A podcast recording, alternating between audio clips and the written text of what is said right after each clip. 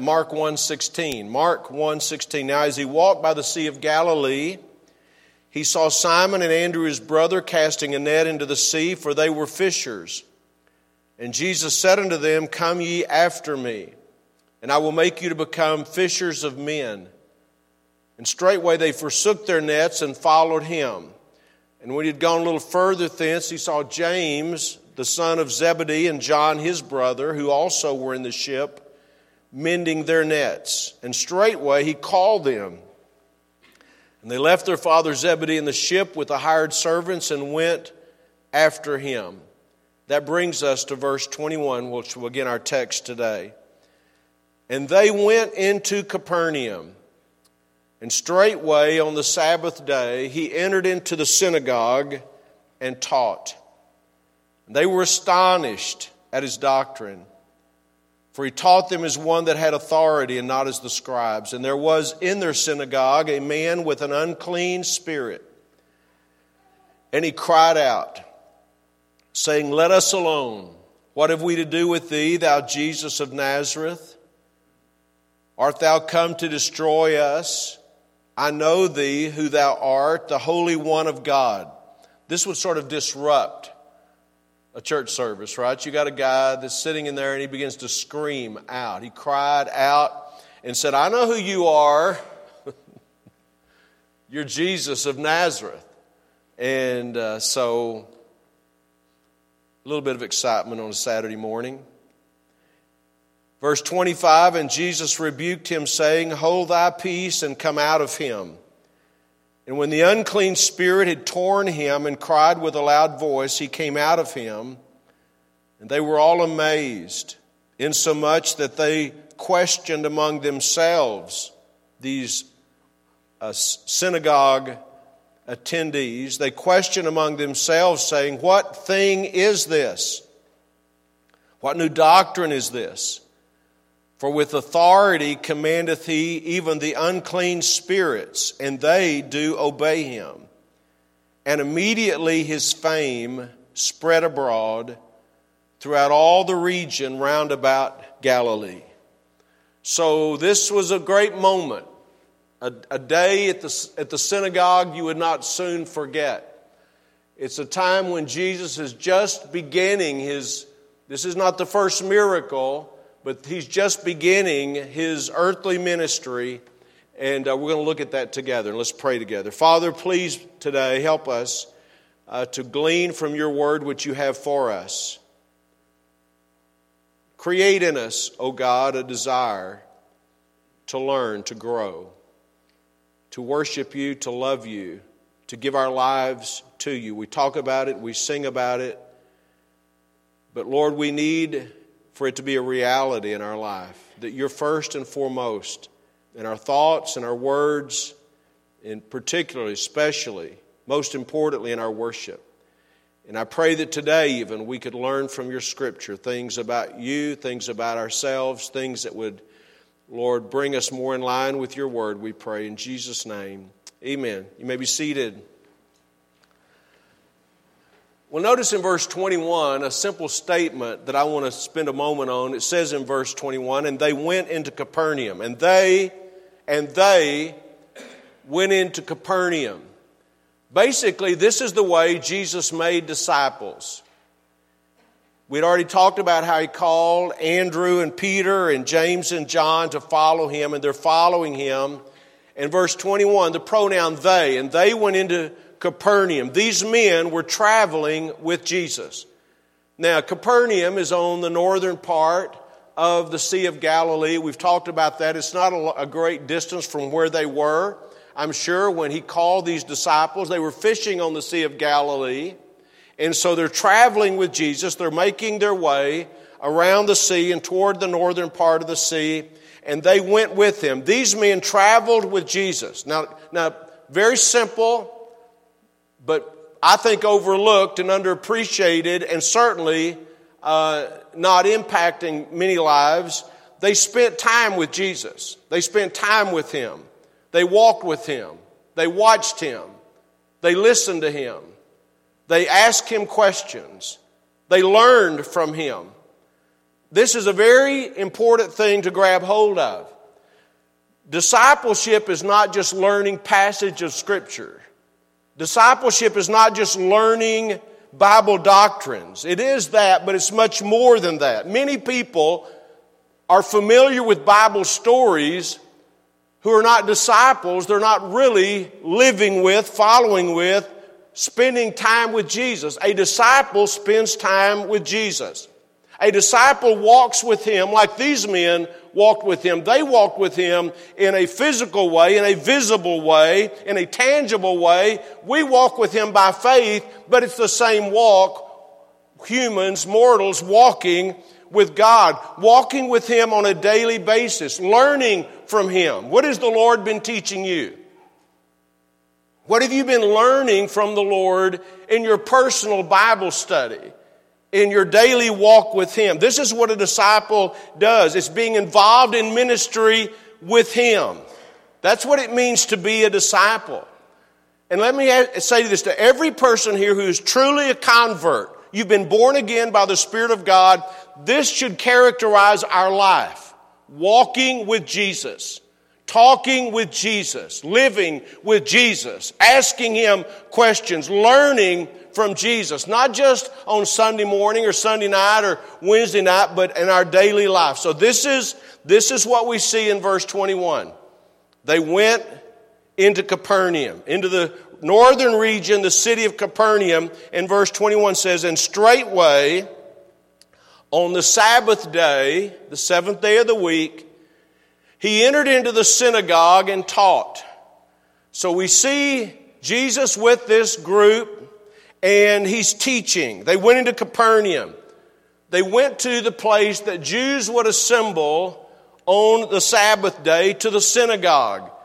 Now, this is not the first time Jesus taught publicly. In Luke chapter 4, there's the record of when Jesus, after he was, uh, had that 40 days of temptation and he was uh, uh, filled with the Spirit, empowered by the Spirit of God, that he went into the synagogue in Nazareth, which is much, not much, but many miles south of Capernaum. He went into there and taught and read, remember from Isaiah 61, he took the scripture. We may look at that in a moment. So this is not the first time he taught. This is not the first time he visited a synagogue, and this is not the first time a miracle took place. Uh, John's gospel tells us the first miracle was in Cana of Galilee. But this is the first occasion where Mark records Jesus teaching in a synagogue and performing a miracle. By the word, the word synagogue, very simply defined, is congregation. That's what a synagogue is. It's where the Jews would assemble. And a bit of history. Uh, the, the word synagogue is only found one time in the Old Testament. In the Old Testament, the primary place that they would come for special events to worship was the temple. But during the time of the exile, when the Israel and Judah were fallen captive to the Assyrian Empire and then to the uh, Babylonian Empire, they were taken exile. And the temple was destroyed.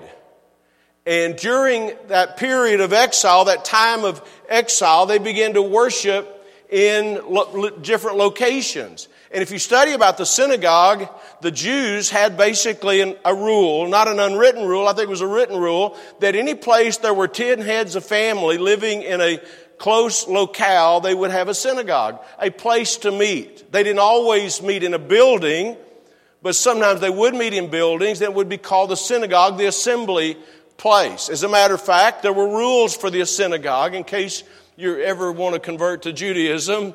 The synagogue would be constructed in such a way that when you were worshiping, you were facing Jerusalem. And so there were many of these synagogues around the region, around Galilee and Judea. And so this is where Jesus went on the Sabbath day because that's where the Jewish people assembled.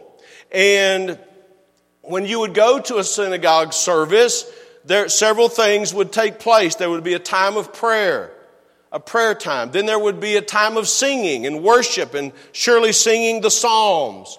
There would be a scripture reading.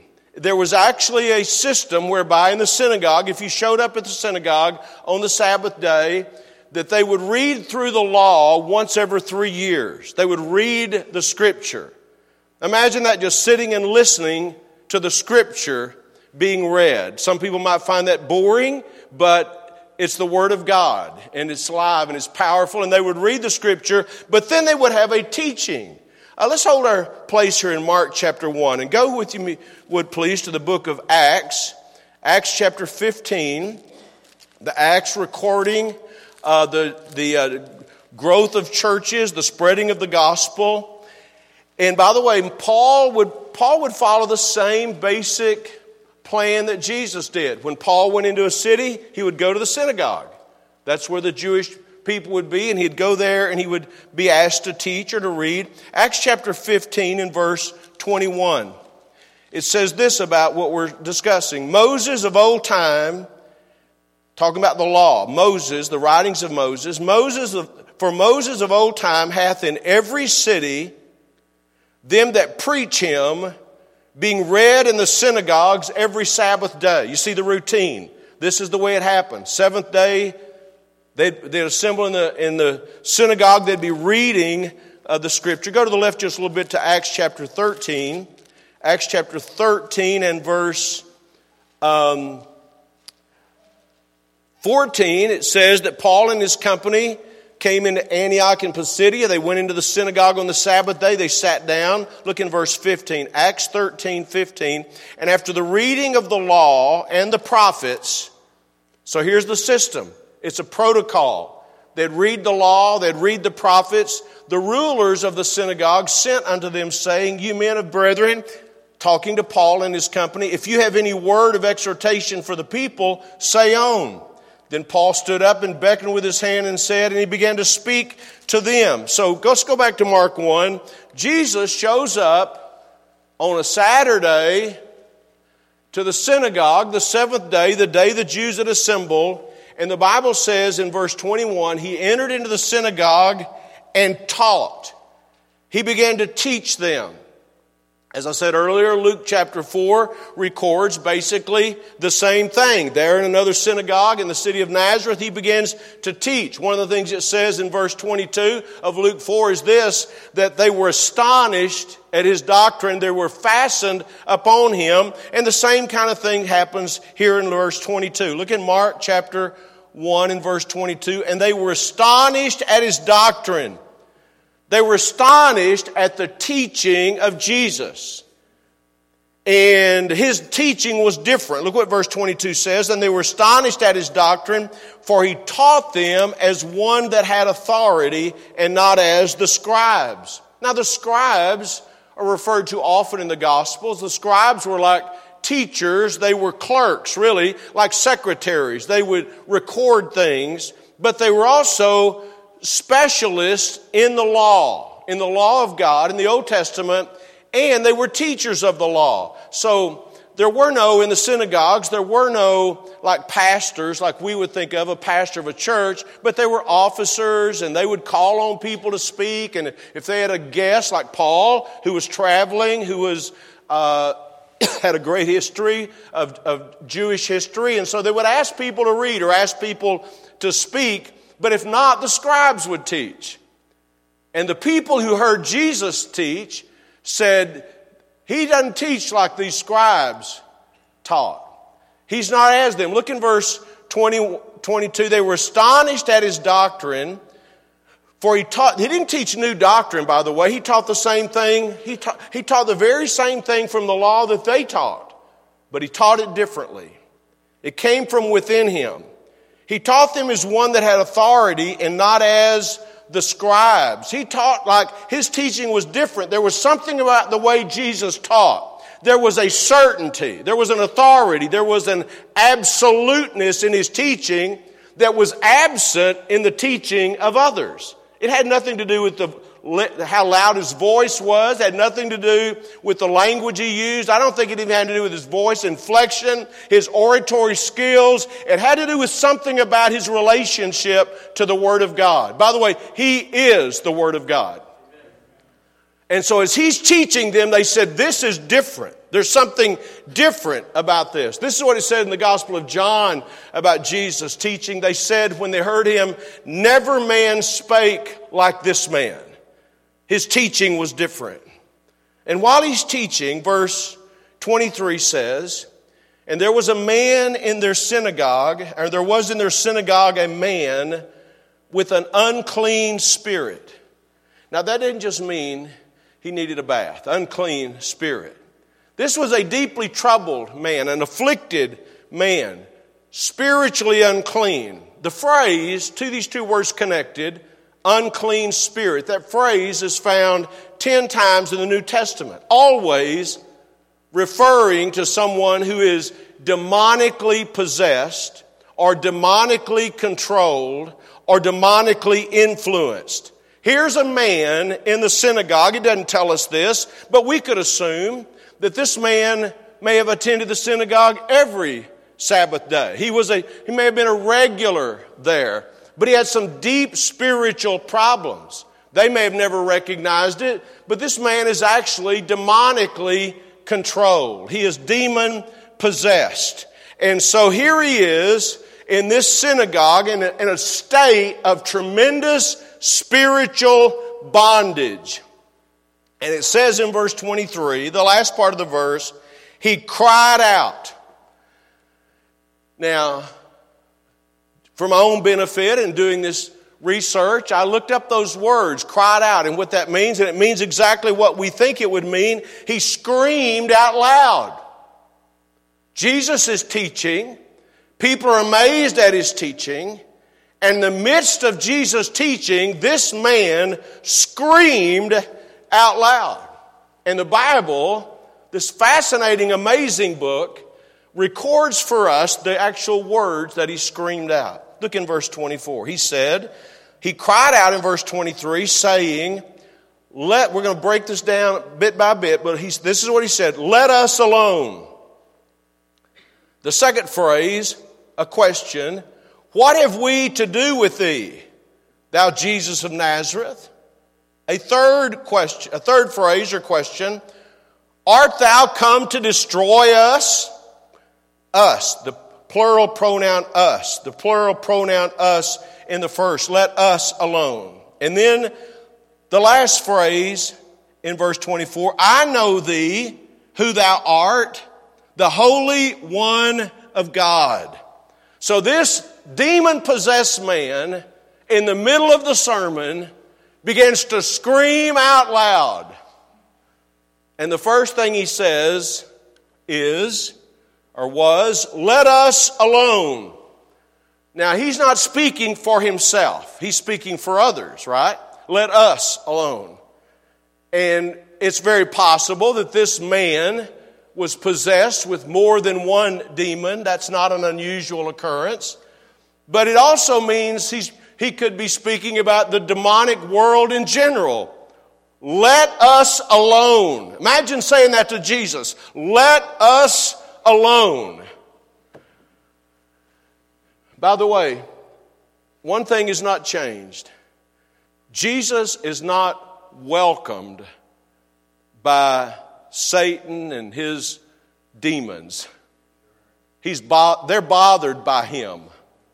By the way, they're bothered by him inside people even today. They're bothered, people are bothered by him. They don't mind a little sermon. They don't mind a lecture. They don't mind religion but they don't really want Jesus invading their territory. And Jesus is invading their territory. And, but they're not welcoming to Jesus. And then he asked this question in verse 24 What have we to do with thee, thou Jesus of Nazareth? Now, this, this demon inside this man had access to some information, right? That he knew he knew who Jesus was. He knew where Jesus was raised. He knew Jesus. What have we to do with you? And by the way, they have nothing to do with Jesus of Nazareth. Nothing in common with Jesus of Nazareth. But it tells us that Jesus is recognized in the spirit world. And when I say the spirit world, I'm not the world of demons, uh, the world of fallen angels, the world of, the demonic world, the world that Satan has uh, authority in. There, Jesus is recognized in that spirit world. The demons knew exactly who he was. And then this question in verse 24 Art thou come to destroy us? Are you here? Imagine this voice crying out Are you here to destroy us? Well, that is precisely why he was there. That's precisely why he came. You know, it's an amazing thing to me when I read passages like this how clueless some people can be to what God is about, but how keenly aware Satan himself is aware of what God is about. Christians may be just in a place of spiritual, or at least they claim to be Christians, a spiritual slumber, not really in tune at all to what God's about, but I'm telling you, the powers of darkness are very aware of what God is about. Are you come to destroy us? Matter of fact, 1 John 3 8 says that that's why he came, to destroy the works of the devil. They knew his purpose, they knew who he was, his identity. And then, and then just to repeat that in verse 24, the end of verse 24, I know thee who thou art, the Holy One of God. You know, me, he was recognizing that he was, Jesus wasn't just a good man, that Jesus was the Son of God. He was incarnate, God incarnate. He was deity. You know, again, men may deny the deity of Christ, but Devils, devils don't deny it, they recognize it for who he is. So here's a man sitting in the congregation, and I may be wrong about this, but I'm assuming that he was just part of the crowd. People probably knew him. But they didn't know that inside this man, he was being tormented. He was being troubled. Could have been, a, could have been any other person. And by the way, I'm, th- I'm thinking there are people like that around us a lot. Tormented, troubled, unhappy, on, unsatisfied, and they've got this voice inside them. And they don't recognize sometimes what it is this voice saying to them, This is not what you need. This is not what you want. Why are you here? I'm telling you, it's the world that we live in just as much as it was the world that Jesus lived in. But this is going to be a life changing day for this man. So, what did Jesus do in verse 25? Verse 25 says, And Jesus rebuked him, saying, Hold thy peace and come out of him. Hold thy peace, be silent. Uh, around our house, we don't use the phrase shut up. We haven't for as long as I can remember. We, I think it's a disrespectful phrase.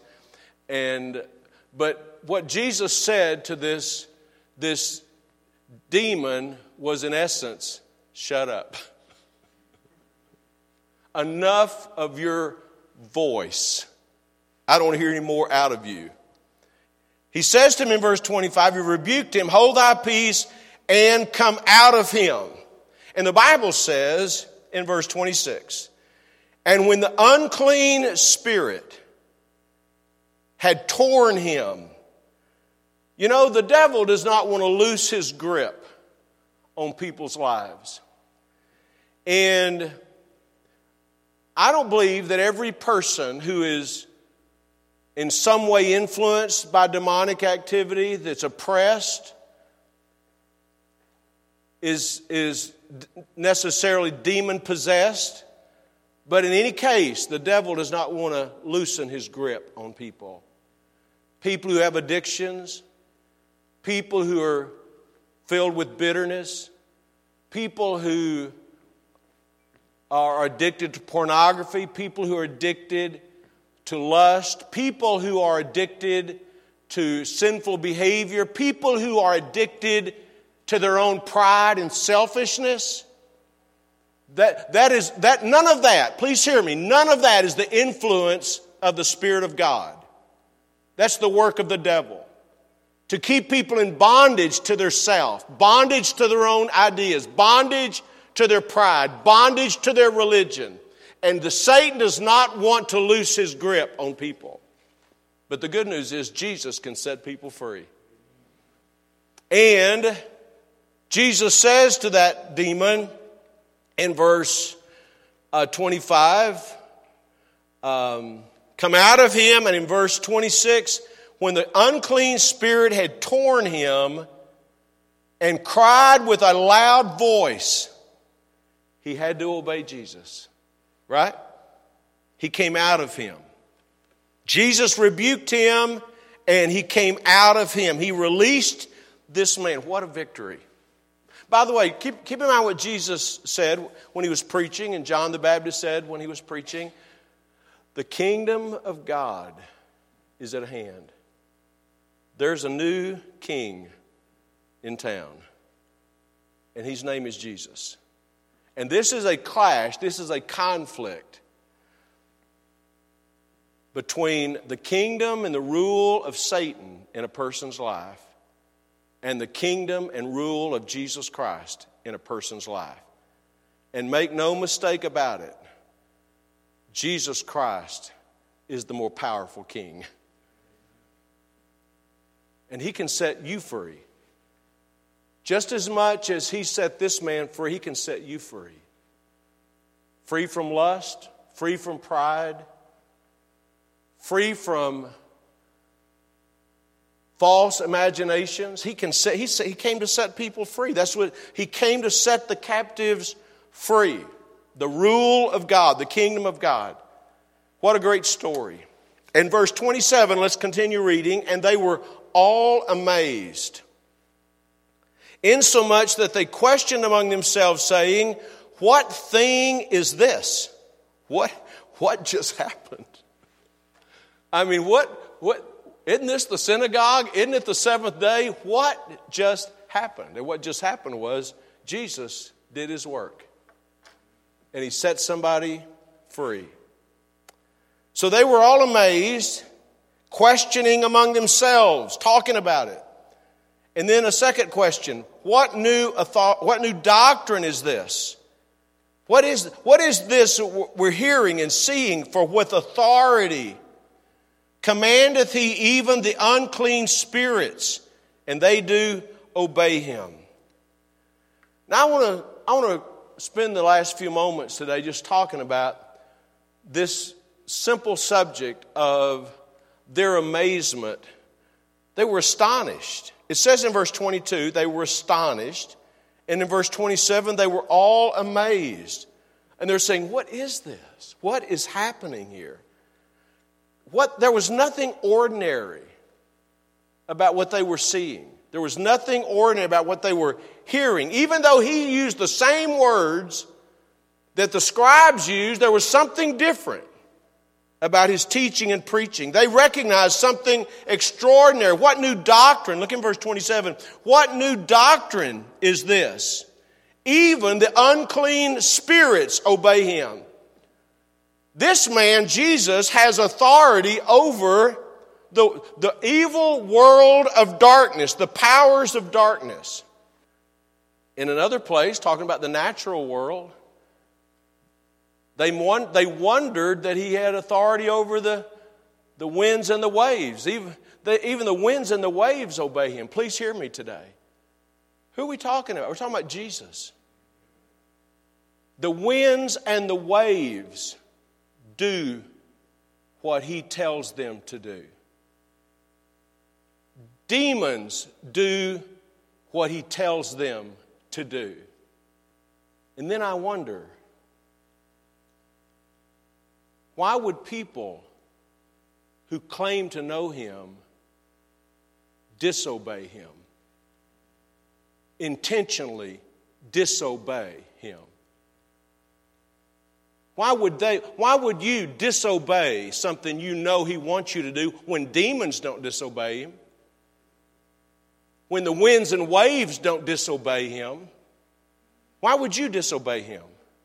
Why would you intentionally do something that He says don't do? Or why would you intentionally not do something he says to do. They were amazed at what was taking place in their very presence. And his fame began to spread throughout Galilee, verse 28, and immediately his fame spread abroad throughout all the region round about Galilee. The news of Jesus was traveling fast. And it wouldn't be long before that popularity would be widespread. You know why? Because Jesus is amazing. The Jesus of the Bible is amazing. They were all amazed. I think if we could be honest with ourselves today, and I think being honest with ourselves is an important thing to do.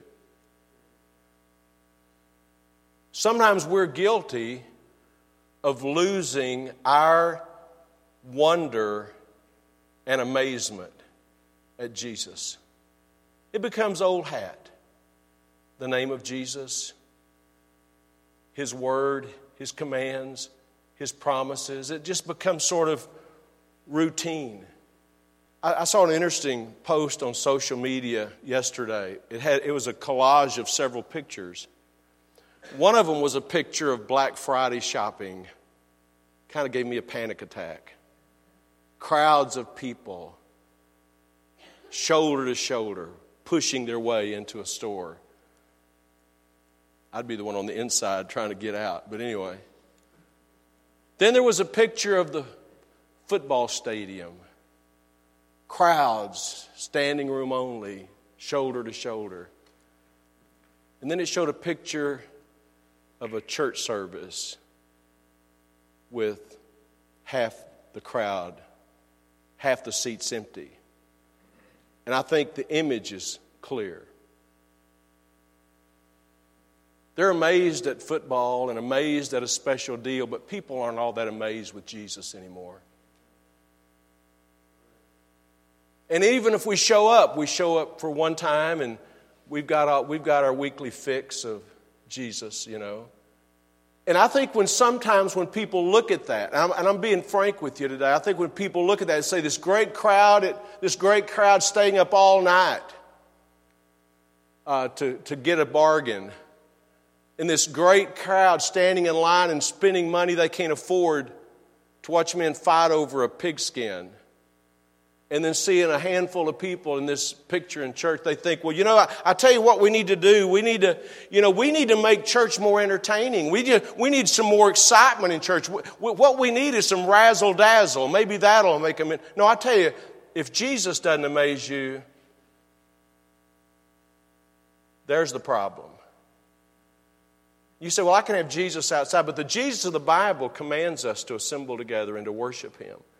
In my course, of traveling and my conversations with pastors, I hear this, I hear this lamenting frequently. Not in a critical way, but in a disturbing way.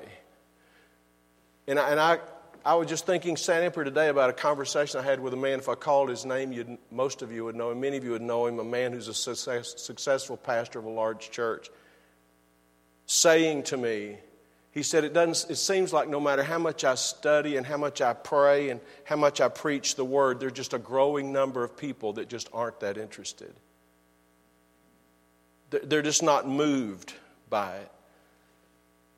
And you would not know this probably, but I hear pastors who are questioning themselves and they're doubting themselves because they're not able to get people engaged like maybe they're not doing enough. Maybe their job, they're not doing their job good enough. But I'm telling you, if Jesus doesn't matter to a person, what can you do for him? If the Bible's not important, if studying the Bible's not important, if we don't read the Bible and have a sense of awe at the living Word of God, the preserved Word of God, if that does not do something for us, then I don't know what else to do. I mean, his doctrine ought to amaze us. His love should amaze us. I look into the faces sometimes of people who claim to be born again and singing about the blood of Jesus doesn't seem to be eh, eh, somehow permeating their mind or their thoughts or their desires. And I know you can't always tell what's in a person's face, but I'm telling you, his, his, his sacrifice ought to fascinate us. It ought to move us. It ought to motivate us. It ought to do something for us. Jesus never changes. The man who was teaching there, Moses, I know people say, well, that Old Testament stuff, well, that's what Moses taught. That's what Jesus taught, right? That's what Jesus taught. And they were amazed at it. Jesus never changes. The best thing we have to offer people is Jesus. Because I want to tell you, He's amazing People don't need to be enamored with our personality or overwhelmed by our programs and our performances and our presentation. What we need is Him, more of Him, all of Him. Jesus is amazing. And I'm, there are young people sitting here and listening to me today, and probably some adults as well. And if you'd be honest, gut level honest, you don't find Jesus all that amazing. Not as amazing as, he's okay, but not as amazing as basketball. He's more amazing than basketball. The problem is not with Jesus. The problem is with us and our perspective and our values and the things we deem to be important. And if we're not, and I, and I, I check my own life often because the only story I know the best is mine. And when I started off, I was amazed at Jesus. I was amazed at his love. I was amazed that he would forgive me and accept me. And I don't ever want to lose that amazement. And if there was a day when you were truly amazed with Jesus, and it's not that way now. It's not because he's less amazing. He's just as amazing as he's ever been. He's the same. He's still as loving, still as caring, still as forgiving, still as accepting, still as encouraging as he ever has been. Now, this passage is not just about their amazement and astonishment at Jesus, it's about how God set a man free and changed his life. But I really do believe this that for many people, the path to ever get where you need to be spiritually and have true revival may begin with your falling in love with Jesus all over again and just being amazed at Him.